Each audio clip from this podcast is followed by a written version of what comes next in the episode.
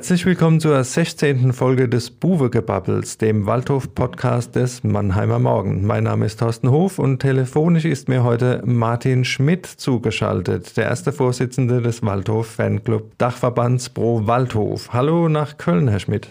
Ja, Grüße nach Mannheim in die Dudenstraße. Vielen Dank für die Einladung und sozusagen auch Grüße in die Heimat, denn Sie sind ja aus Mannheim, Sie sind in Kiel geboren, habe ich mir sagen lassen, in Freudenheim aufgewachsen, inzwischen berufsbedingt dann in Köln beheimatet, weil Sie dort beim Europäischen Leichtathletikverband im Marketingbereich arbeiten. Hat das alles soweit gestimmt?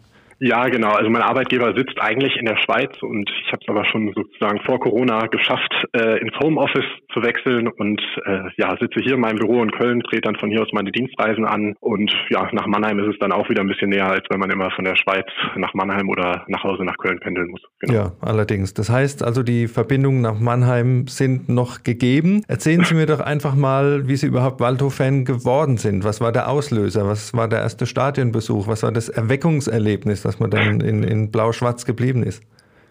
Ja, also bisschen so die klassische Geschichte. Ähm, ein Schulfreund hat mich damals, der öfter mal mit seinem Vater zum Waldhof gegangen ist, die haben mich mitgenommen. Ich glaube, das erste Spiel war 1997 gegen die Stuttgarter Kickers. Ähm, für mich damals noch gar nicht so Waldhof-Fan, sondern Hauptsache Fußball, Hauptsache Stadion. Bisschen so, dass ja die Initialzündung vielleicht war, weiß ich noch, ich glaube, es war 2001 Pokalspiel gegen Kaiserslautern. Ähm, 2 zu 3, meine ich, Olaf Marschall damals dann leider mit dem bitteren Tor. Am Ende ähm, war eine irre Stimmung, Stadion ausverkauft. Ja, das glaube, da war ich ja. auch dabei. Das kann ich, da kann ah, ich mich ja, noch okay. erinnern, ja. ja. ja. Und ja, ich weiß noch damals so, so im Vorlauf der Partie, dann Berichterstattung im Mannheimer Morgen über, über das Derby und alles, was so drumherum passieren könnte. Meine Mutter fand das alles gar nicht so gut. Ja, und dann ging das Spiel noch die Verlängerung, wurde ja immer später. Und ja, aber ich stand damals mit meinem Kumpel dann noch im, im Stehplatzblock MNO und ja, haben wir dann auf die konnten auf die Ostkurve blicken und auf die Heimkurve und natürlich eine irre Stimmung. Und ähm, dann haben wir gesagt, ja, also irgendwann wollen wir da auch mal stehen und dann auch mehr näher dabei sein. Und dann haben wir später gemerkt, dass in der Schule da noch einige auch zum Waldhof gehen. Genau, dann sind wir immer öfter mal zum Waldhof gegangen, haben dann später einen Fanclub gegründet und dann ging das so seinen Gang und ja, irgendwann bis, bis zu Pro Waldhof. Das war der Fanclub Kollektivo? Genau, ja. Also gibt's den, den heute noch? damals, den gibt's heute noch, ja. Seit 2004 bis heute, ähm, ja, eigentlich fast noch in der gleichen Besetzung, ja. Und wenn, wenn jetzt nicht gerade eine Pandemie ist, dann, ja, gehen wir noch alle gemeinsam zu den Spielen, genau. Momentan ist der Waldhof ja leider nur virtuell zu erleben. Wo und wie haben Sie das Spiel äh, in Duisburg mitverfolgt?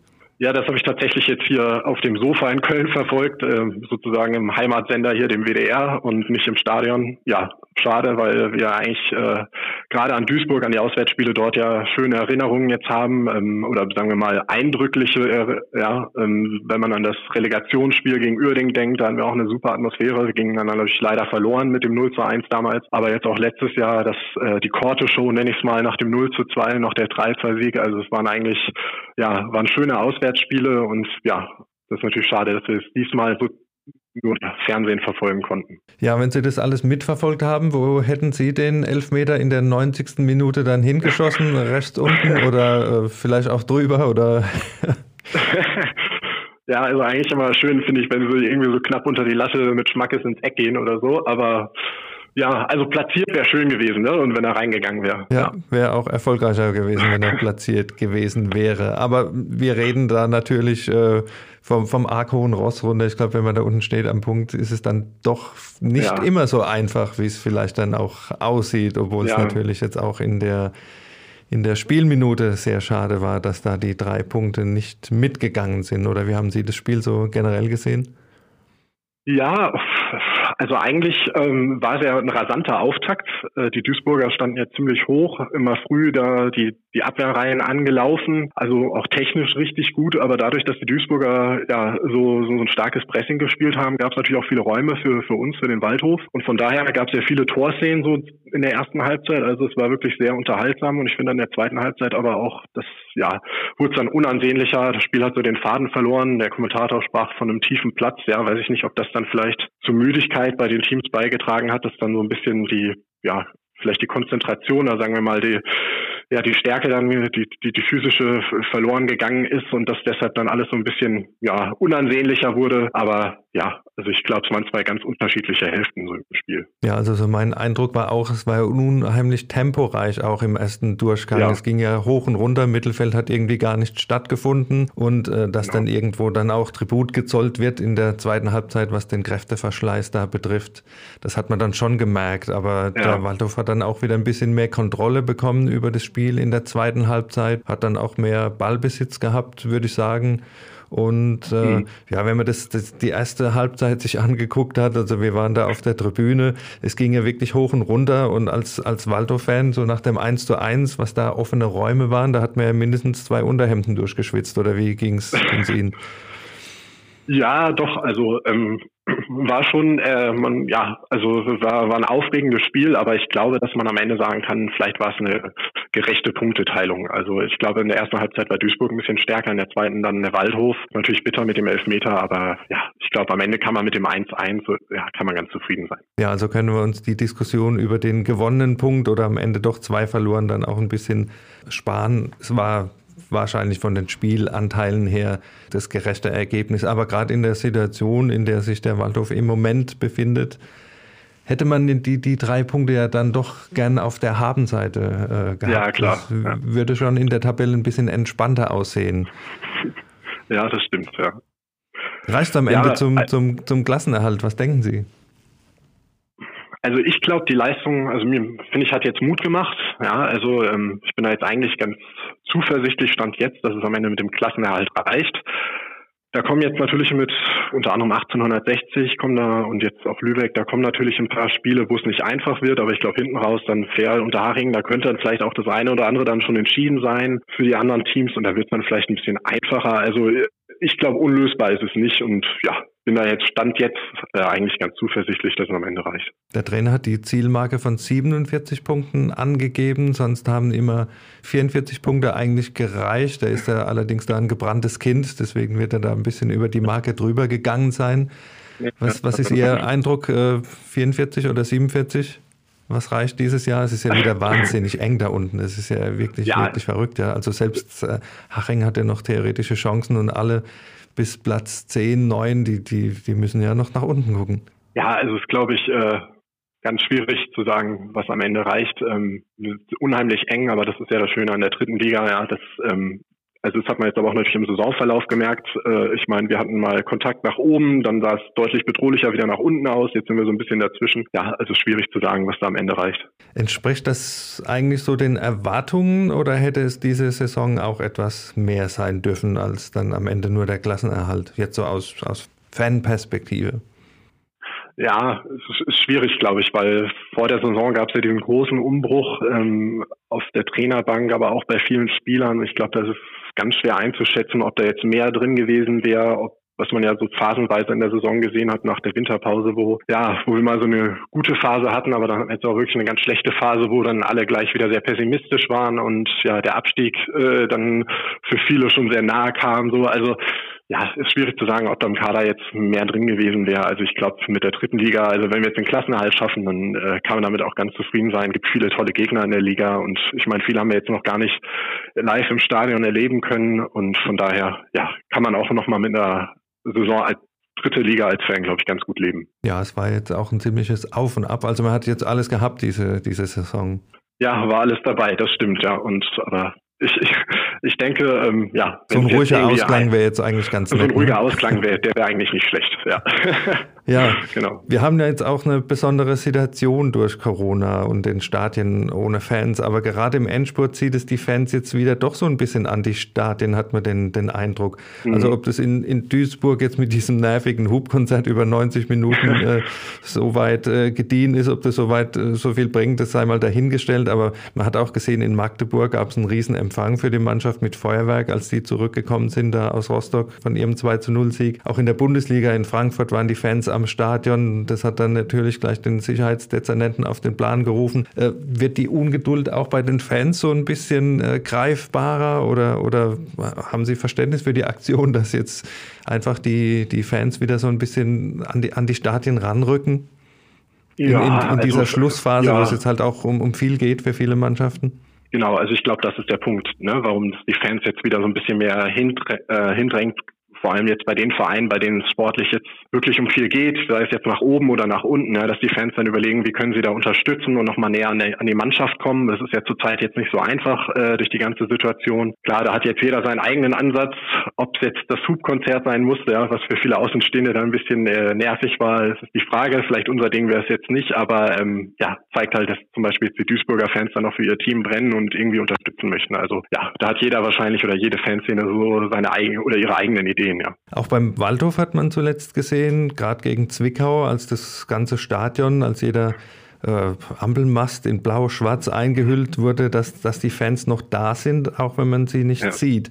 War das jetzt so eine spontane Aktion oder, oder dann doch organisiert? Oder können Sie uns da ein bisschen erzählen, wie das gelaufen ist? Weil das hat ja dann auch das entsprechende Echo gegeben, ging durch die Medien, hat auch die Mannschaft erreicht, auch die Transparente am Alsenweg. Es hieß dann immer, das hat mhm. uns so nochmal einen Push gegeben. Also das war ja dann doch schon so ein bisschen eine, eine konzertierte Aktion, denke ich mal. Ja, also das ist jetzt tatsächlich dann eher eine spontane Initiative einzelner Fanclubs gewesen, die sich dann untereinander abgesprochen haben. Also jetzt nichts, was äh, über Pro Waldhof läuft, weil jetzt sage ich mal so Choreografien und so weiter, das ist dann jetzt nicht die direkte Arbeit von Pro Waldhof. Ähm, also wir haben jetzt dieses Jahr unseren, oder auch in der Corona-Saison, ich sage ich jetzt mal, so einen Schwerpunkt ein bisschen woanders gehabt. Ja, wir hatten jetzt überlegt, wie, wie können wir, sag ich mal, für die Stadt was machen, wie können wir in der Fanszene was machen. Ähm, oder ja für den Verein. Wir hatten die Einkaufshilfe in, in Mannheim, die Corona-Einkaufshilfe, die auch übrigens immer noch läuft. Es gab den Spendenpulli für den Verein. Wir haben eine Kleidersammelaktion in der Fanszene gemacht für äh, Bedürftige in Mannheim. Und ja, also das waren jetzt so die sozialen Dinge, wo wir uns engagiert haben, wo wir überlegt haben als Fanszene, was können wir da machen. Jetzt haben wir jüngst zum Geburtstag vom äh, SV Walter von unserem Verein, ähm, am 11.04. war das, haben wir ähm, zusammen mit dem Fanprojekt ein Video gemacht, sozusagen als Gruß an die Fanszene und an den Verein, ähm, wo zusammen ein Vertreter von uns, der Sören Runke, zusammen mit einem Kollegen vom Fanprojekt ja so eine Waldhoftour gemacht hat, nochmal am Geburtstag sozusagen die historischen Orte des Vereins vorgestellt hat. Ja, das sind waren jetzt so Aktionen, die wir gemacht haben. Weiteres Großprojekt für uns ist jetzt eine neue Fananlaufstelle, wo wir dabei sind. Ähm, ja, da läuft eine Bauanfrage, da haben wir Architekten, die da uns unterstützen, Behördengänge. Also das sind so, das ist so die Arbeit, sag ich jetzt mal, die die Pro Waldhof so derzeit macht und ja, sag ich jetzt diese Fanaktion, das äh, oder was diese, was Sie jetzt angesprochen haben, die Fahnen und die Transparente, die man so gesehen hat, das gilt dann eher, äh, ja, das ist dann die Initiative von einzelnen Fanclubs, aber das ist jetzt nicht so, was wir jetzt als Pro direkt machen. Sie haben den Film jetzt gerade angesprochen. Wo kann man sich den anschauen? Im Internet irgendwo? Läuft auf YouTube? Oder? Den kann man, ja, den kann man auf der YouTube-Seite von Pro sehen, auf unserer Facebook-Seite oder bei uns auf der Webseite. Da ist er überall zu sehen, genau. Und Wer Interesse an so einer Tour hat, beim Fanprojekt der Martin Willig, der bietet das auch an. Vielleicht, wenn ja die Pandemie vorbei ist, das ist wirklich eine schöne Sache, um ja mehr über die Historie vom Stadtteil Waldhof, aber auch natürlich in Verbindung mit dem Verein zu erleben. Also lege ich jedem Waldhof-Fan ans Herz. Also das heißt, die Kommunikation unter den Fanclubs ist durchaus noch gegeben, auch wenn so dieser Kristallisationspunkt, das Spiel am Wochenende im Moment dann so ja. ein bisschen flach fällt. Also da tut sich doch noch einiges, was man jetzt dann halt auch nicht so wahrnehmen kann. Ne? Ja, das ist natürlich, ist natürlich schwierig, ne, weil wir nicht mehr so den Austausch am Spieltag selber haben. Deshalb ist so eine Fananlaufstelle zum Beispiel natürlich ganz wichtig, dass man ähm, ja mit Leuten dann in Kontakt vor Ort in Kontakt kommen kann. Das läuft natürlich jetzt eher alles digital ab ähm, und oftmals natürlich dann mit den Fanclubs, die man ohnehin, mit denen man schon eher im Austausch steht, mit den neuen, die dann noch dazukommen, ist es zum Beispiel natürlich ein bisschen schwieriger, wenn man sich noch gar nicht so richtig kennt. Aber ja, so versuchen wir uns auf dem Weg dann so zu helfen, ja, so weil ich sag mal jetzt auch im Rahmen dieser sozialen Aktion da oder bei den Spendenaktionen für den Pulli, da hatte man dann noch mal ein bisschen Austausch, aber es ist natürlich zurzeit nicht so ganz einfach. Ja. Also das heißt aber, die Kommunikation ist auf jeden Fall gegeben. Das ist die eine Seite, die interne Kommunikation. Ja. Wie läuft die Kommunikation zum Club, zur Spielbetriebs GmbH oder gibt es in dieser Zeit überhaupt noch Kontakt wie kann man sich das, ja. das, vorstellen? Das war ja auch in der Vergangenheit, als, als alles noch ganz normal war, war das ja ein Verhältnis, das man irgendwie pflegen musste, das auch nicht immer frei von Irritation war und man war ja mhm. da in, in Kontakt. Wie, wie kann man sich das im Moment vorstellen? Gibt es da noch Ansatzpunkte oder ist das irgendwie dann eingeschlafen jetzt? Ja, also ich glaube, das hatte der Sören Runke, als er bei Ihnen zu Gast war im Podcast, ja auch schon mal erwähnt. Also es gab 2020 auf Initiative von ähm, dem Vorsitzenden des Ehren- und Ältestenrats Hans-Jürgen Pohl so einen runden Tisch mit äh, der GmbH und Vereinsvertretern. Ja, also aufgrund der Pandemie, glaube ich, hatten wir drei Treffen. Also es waren jetzt nicht so viele. Ähm, ja, also wir sind im Austausch gewesen, aber es ist auch deutlich gewesen, dass es so ja zwischen der organisierten Fanszene und dem Verein dann doch schon noch so ein bisschen so ein Misstrauen gibt. Und ich glaube, das ist immer noch so ein bisschen so beidseitig so. Ähm, dass die Vorbehalte, sage ich mal, geblieben sind. Also es gibt einen Austausch, aber das Verhältnis ist schon noch etwas angespannt hängt vielleicht hauptsächlich damit zusammen, dass es so ein bisschen unterschiedliche Auffassungen darüber gibt, was jetzt, sag ich mal, in unserem Fall, also wenn wir jetzt uns als Provaltus als Teil der organisierten Fanszene nehmen, was dann unsere Aufgabe ist oder wie das gesehen wird. Ja, für uns ist es unsere Aufgabe jetzt eben nicht nur sozusagen Lautsprecher der GmbH zu sein und ja, alles gut zu heißen oder mittragen zu müssen, was jetzt, sag ich mal, von, von Vereinsseite kommt, sondern wir sind halt eine Interessensvertretung der Fans und gegenüber dem Verein, ja, Spieltagserlebnis, Preisgestaltung, Werte des SOW, das sind so Dinge, für die wir engagiert sein müssen aus unserer Sicht. Ja, und ob wir, sag ich mal, diesen Konflikt dann so gelöst bekommen, das, ja, weiß ich nicht, da habe ich noch so meine Zweifel, aber ja, wir sind im Austausch. Ähm, wir machen das jetzt vielleicht in einem etwas anderen Format als diesem runden Tisch, bleiben da im Dialog und dann, ja, schauen wir mal, wie es weitergeht. Ja, können Sie da vielleicht auch ein Beispiel nennen, wo man sich konkret irgendwie nicht einig ist, was die Ansätze sein, sein können, was das Spieltagserlebnis ja, betrifft oder auch. Äh ja, da geht's dann, ja, das, das, das, das, das wird dann manchmal an so Sachen wie, wie, ja, sag ich mal, Ticketverteilung kann das dann schon mal, zu, da wird das schon deutlich, glaube ich, dann bei Preisgestaltung, ja, inwieweit äh, Fans werden können ähm, bei der Thematik. Ja, das ist vielleicht so ein, so ein Beispiel, wo man es konkret machen kann. Hm. Ich frage auch deshalb, weil mir noch Ihre Rede bei der letzten Jahreshauptversammlung 2019 war das, glaube ich, als das letzte Mal noch mit Mitgliedern sozusagen abgehalten wurde, bei der Sie davor auch gewarnt haben, dass sich die GmbH so ein bisschen von der, von der Basis entkoppelt, von den Waldhof-Werten. Ist diese Gefahr momentan nicht noch größer geworden, weil es einfach auch diesen Austausch jetzt nicht mehr gibt und jeder vielleicht so sein, sein Süppchen kocht oder wie sehen Sie da die, die Ausgangslage? Ja, vielleicht jetzt dadurch, dass man natürlich auch mit der Mitgliederversammlung und dem, das, ich meine, das gilt natürlich für uns als Pro Waldhof auch mit, dass man, dass man jetzt halt keine Mitgliederversammlung, was weiß ich, mit 100 Mitgliedern machen kann. Ich meine, das gleiche Problem hat der Verein, also der EV natürlich auch. Ähm, äh, die Mitgliederversammlung ist das wichtigste Vereinsorgan. Also das ist natürlich für den Austausch auch entscheidend. Ja, also ist es natürlich in, in den Zeiten aktuell jetzt nicht einfacher geworden. Sie sind auch äh, mit Pro Waldhof in dem Verbund Unsere Kurve aktiv. Da hat der Sören ja auch einiges erzählt, als er damals bei uns im Podcast war. Da ja. geht es ja auch darum, die Fans zu beteiligen. Gerade jetzt in dieser Corona-Situation wird immer viel davon gesprochen, man müsste sich jetzt mal wieder zurück äh, besinnen und äh, das, das Ganze auf neue Füße stellen. Wenn man jetzt aber sich die Situation anschaut, die jetzt schon so ein Jahr lang vor sich hinläuft. Also mein Eindruck ist, dass sich da nicht allzu viel getan hat oder äh, ist es nur von, von außen drauf geblickt? Äh, sehen Sie da eine andere Entwicklung, was das Mitspracherecht der Fans im großen Business Fußball betrifft? Nee, also ich glaube, der unser Eindruck ist der gleiche. Ja, also es gab jetzt diese Taskforce Dritte Liga, ähm, die gegründet äh, werden sollte oder gegründet wurde. Ähm, da gab es dann wohl eine Gründungssitzung, dann hat man da drei Arbeitskreise gebildet und sich nochmal, ich glaube, im März nochmal getroffen. Ähm, jetzt will der DFB das Ganze wohl aber wieder ja intern erstmal weiter bearbeiten und diskutieren. Ähm, hat wohl auch ein bisschen zu Unmut bei den Teilnehmern dieses äh, dieser Taskforce geführt. Aber ja, ich glaube, da ist die dritte Liga dann eben auch abhängig davon, ähm, was auf der großen Bühne passiert. Ja, also in den oberen anderen liegen. Und ich glaube, da haben Sie es ja angesprochen. Das vieles sind eben Lippenbekenntnisse. Also wenn ich mich daran erinnere, dass äh, Karl-Heinz Rummenigge dann äh, äh, ja letztes Jahr von Exzessen gesprochen hat, die normalisiert werden müssen und ja von steigenden Summen, die ungesunde Entwicklung darstellen, finde ich, dass der Fußball dann jetzt insbesondere eben auf der großen Ebene irgendwie gezeigt hat, dass die Demut, die es damals gegeben hat und Selbstkritik eigentlich nur irgendwie Mittel war zum Zweck, um, um weiterzuspielen in der Pandemie, genauso weiterzumachen wie bisher. Ich meine, wenn wir jetzt gerade jüngst auf die Entwicklung gucken, dann sehen wir die, äh, oder dann liest man, dass die Champions League jetzt reformiert wird, ähm, wird auf über 200 Spieler aufgebläht. Das hat dann auf jeden Fall jetzt schon so einen Charakter dann und einen Vorläufer der Super League. Parallel konnte man jetzt gerade beim Kicker noch lesen, dass das Financial Fairplay wahrscheinlich endgültig gekippt wird und ja, also man macht da die Veränderung äh, oder sag ich mal die unguten Entwicklungen, die es gab, die äh, treibt man jetzt weiter voran, nutzt da die Pandemie in der Zeit, wo Fans nicht im Stadion sein können. Also man muss sich jetzt auch nicht sorgen sozusagen, dass man da auf große Kritik und äh, im Stadion trifft. Der DFB taumelt, glaube ich, von einem Skandal zum nächsten und ja, das sind alles so die Entwicklungen auf der großen Ebene. Dann hat man noch die kleine Ebene, sage ich jetzt mal, die persönliche Identifikation oder die mangelnde mit den mit den Spielern. Also ich meine, wenn man sich jetzt daran erinnert, dass es letztes Jahr noch ein riesiger Aufschrei war, als Kalu in der Kabine da gefilmt wurde oder gefilmt hat, wie er mit einem Handshake macht. Ja, mittlerweile liegen sich die Spieler wieder in den in den Armen. Es mhm. gibt einen intensiven Körperkontakt.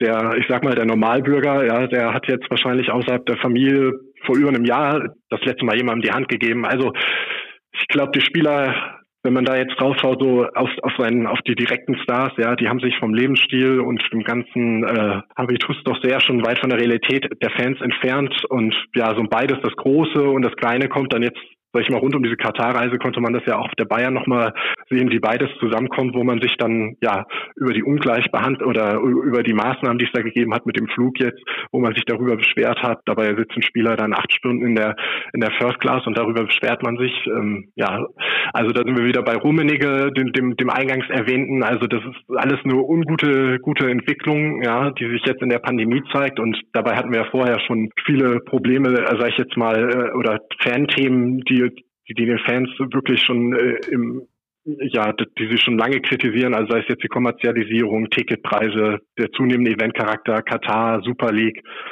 Red Bull jetzt, um mal so einfach so Beispiele zu nennen. Also es sind viele gute, ungute Entwicklungen und ähm, ja, wenn man jetzt eigentlich sich auf die Rückkehr ins Stadion freut, dann ja, statt jetzt großer Feierstimmung müsste man eigentlich eher schweigen und die Fahnen abhängen, wenn man zurück ins Stadion kommt, weil die Situation hat sich im abgelaufenen Jahr sicherlich nicht verbessert, sondern eher noch verschlechtert aus unserer Sicht. Sie haben es angesprochen, gerade was die zwei oberen Ligen betrifft. Äh, wenn wir jetzt nochmal auf die dritte Liga schauen, wie, wie sehen Sie da die Entwicklung? Ist ja oft noch ein bisschen auf einem, auf einem anderen Niveau. Oder sind Sie ja, das ähnlich, ähnlich kritisch, weil halt von oben auch äh, die Solidarität nicht da ist, äh, für die dritte ja. Liga vielleicht einfach ein bisschen mehr zu tun? Stichwort TV-Gelder, das ist ja immer so ein leidiges Thema, dass, dass da ja, auch anders gewirtschaftet werden kann. Ja, also vielleicht jetzt mal die Verteilung, das sieht man jetzt äh, die auch rund um die Champions League Diskussion wieder, ja. Also die Vereine, die eh schon oben sind, äh, die sollen jetzt sozusagen den Zugang noch garantiert bekommen. Also es wird für Teams, die sich vielleicht neu qualifizieren würden, dann auch noch schlechter. Viel Verständnis scheint da zum Beispiel bei bei den Verantwortlichen, die diese Top-Vereine repräsentieren, dann für die für Ligen selbst, aber auch für die unteren dann nicht gegeben. Und ja, in der dritten Liga probiert man dann natürlich, wie, wie kommt man noch an weitere Geldtöpfe? Da gab es jetzt jüngst die Meldung rund um die weitere Trikotwerbung. Ähm, ich ich glaube, es ging jetzt um eine Position auf dem Rücken. Ja, ähm, ja aber das ändert. Ja. Genau, das ändert dann ja nichts daran. Also dann wird ja jeder wieder nur versuchen, noch mehr Geld reinzubringen, aber ja, der Kampf bleibt ja der gleiche, dann vielleicht auf einem etwas höheren Niveau, aber aber ja, wie sag ich mal, diese ungute Entwicklung, die setzt sich ja einfach fort. Also das, das Geld kriegt dann ja jeder, also verschiebt sich einfach das Problem, sag ich mal, nur eine, da gibt's für jeden mehr Einnahmen, aber da ja, an dieser unguten Entwicklung, dass man viel Geld investiert, oft mehr als man eigentlich zur Verfügung hat, daran ändert sich durch solche Maßnahmen ja nichts. Also ja, ist äh, ja, es ist auch nicht einfach für die dritte Liga, das ist klar, ja. Ja, Sie haben gesagt, äh, am besten die Fahnen abhängen. Denken Sie, dass es äh, diese Saison überhaupt noch dazu kommt, dass Fans in die Stadien gehen? Wir haben ja auch zum Start der Saison hat man ja Versuche gehabt oder auch beim Waldhof waren bis zu 1000 Leute im Stadion. Man hat gesehen, da steckt sich eigentlich niemand an, es ist eine Freiluftveranstaltung war auch relativ ja. vernünftig organisiert mit Einbahnstraßensystem. Und wenn man sich da an die Regeln hält und sich nicht äh, 90 Minuten in den Armen liegt, sollte das ja, ja eigentlich äh, machbar sein. Das ist ja anders wie eine, wie eine Hallenveranstaltung. Haben Sie da nochmal Hoffnung, dass Sie nochmal den, den Waldhof live erleben können? Oder werden wieder nur ein paar VIPs und äh, Sponsoren und ein paar Dauerkarteninhaber auf den, auf den Rängen sitzen und höflich applaudieren?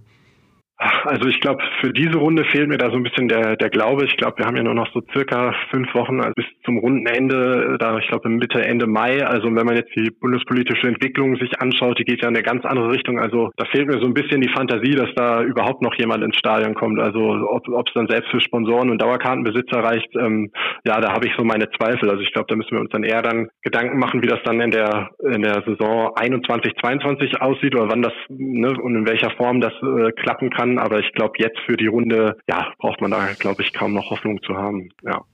Das würde bedeuten am Wochenende, also auf jeden Fall nochmal digital gegen den VfB Lübeck. Herr Schmidt, wie geht's aus? Drei Punkte Richtung Klassenerhalt, wie ist Ihr Tipp?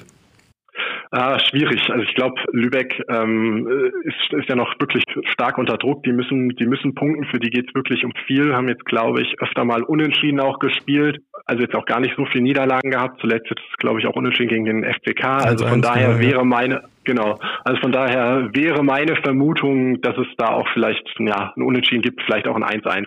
Ja, das wäre jetzt mein Tipp.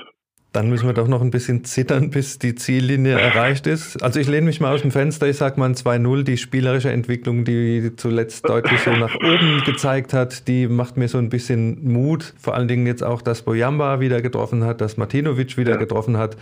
Äh, ja, das und dass auch der Ball nach, nach vorne wieder vernünftig gelaufen ist und in der zweiten Halbzeit in Duisburg auch so eine Rückbesinnung auf dass es sowas noch gibt wie Abwehr. Das hat, hat dann auch ein bisschen Mut gemacht, wenn man da die Balance findet und vor allen Dingen, Sie haben es ja angesprochen, äh, da wird man sich schon auf einen ordentlichen Kampf einstellen müssen. Das, ja, äh, Lübeck ja. ist jetzt nicht die Mannschaft, die Zauberfußball spielt, aber die natürlich äh, von Anfang an dagegen halten wird und auch Leute drin hat, die auf jeden Fall das Tor treffen können. Also das wird sicher kein Selbstläufer, aber ich bin da ein bisschen optimistischer als Sie und äh, das würde auch für uns dann so ein bisschen ruhigeren Saisonausklang bedeuten. Also ich sag mal 2-0. Warten wir es einfach mal ab. nehmen wir auch. Ja. ja. Nehm, nehmen Sie auch mit, ne? Okay. Nehme ich auch. Das ja. heißt, äh, da wird wieder die, die Glotze angeschaltet am Wochenende? Ja, eine andere Option wird ja wohl nicht bleiben. Also ja, wahrscheinlich wird es wieder äh, TV und Sofa statt Stadion und Live-Fußball. Genau, da müssen wir uns wahrscheinlich leider bis zum Saisonende dann drauf einstellen. Herr Schmidt, ich bedanke mich vielmals für das Gespräch, dass Sie die Zeit gefunden haben und sich die Zeit genommen haben, mit uns ein bisschen zu plaudern. Und äh, ja, wünsche Ihnen weiter viel Spaß mit, mit dem Waldhof, auch wenn es nur an der Mattscheibe ist und dass wir uns äh, nächstes Jahr dann vielleicht dann auch wieder tatsächlich, also was heißt nächstes Jahr, nächste Saison dann auch im Stadion dann dementsprechend wiedersehen können. Ja, wollen wir hoffen, dass wir jetzt bald wieder alle zusammen Karl-Benz-Stadion sein können. Vielen okay. Dank für die Einladung. Gerne, gerne. Ja, das war's dann auch mit der heutigen Folge und wir freuen uns wie immer auf euer Feedback und weitere Ideen. Schreibt am besten an podcast.marmo.de und folgt uns auf Facebook und Instagram. Lasst uns ein Abo da, damit ihr auch in Zukunft keine Folge mehr verpasst und wenn ihr Spaß an Podcasts habt, hört doch auch mal bei den Eishockey-Kollegen und dem MM Adler-Check rein. Also tschüss, bis zum nächsten Mal nach dem Heimspiel gegen 1860 München und dann ist auch wieder mein Lieblingskollege Alexander Müller am Start. Also bis dann und bleibt gesund. Ein Podcast des Mannheimer Morgen.